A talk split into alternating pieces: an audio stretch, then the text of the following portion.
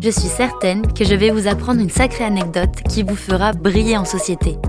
Le gin de Nîmes tient son nom de la ville de Nîmes. Et oui, aujourd'hui, Viviane nous raconte l'histoire de cette matière intemporelle. En 1873, après avoir créé des salopettes en grosse toile bleue appelées denim, Lévi-Strauss s'associe au tailleur Jacob Davis pour les renforcer en inventant les rivets. En effet, les poches des salopettes étaient bien trop fragiles. Ensemble, ils déposent un brevet et voilà, le jean est né. Fin de la Seconde Guerre mondiale, les GI l'exportent dans le monde entier, le rendant ainsi incontournable.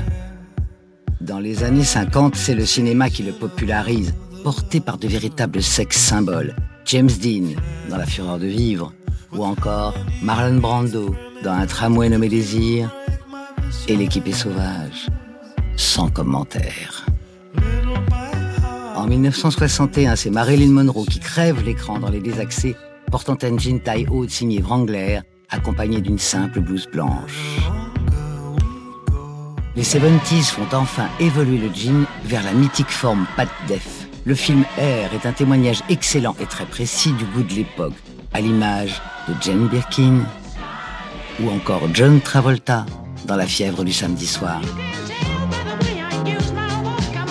Dans les années 2000, la marque française April 77 met le jean slim au goût du jour. Porté par Kate icône mode incontournable, le style rock de ce modèle serré à la limite de la seconde peau gagne vite tous les vestiaires de la planète. Aujourd'hui, Jean Flair, jadis inspiré par Farah Fawcett dans les années 80, revient sur les podiums, basique chez Diane von Furstenberg ou coloré chez Emilio Pucci.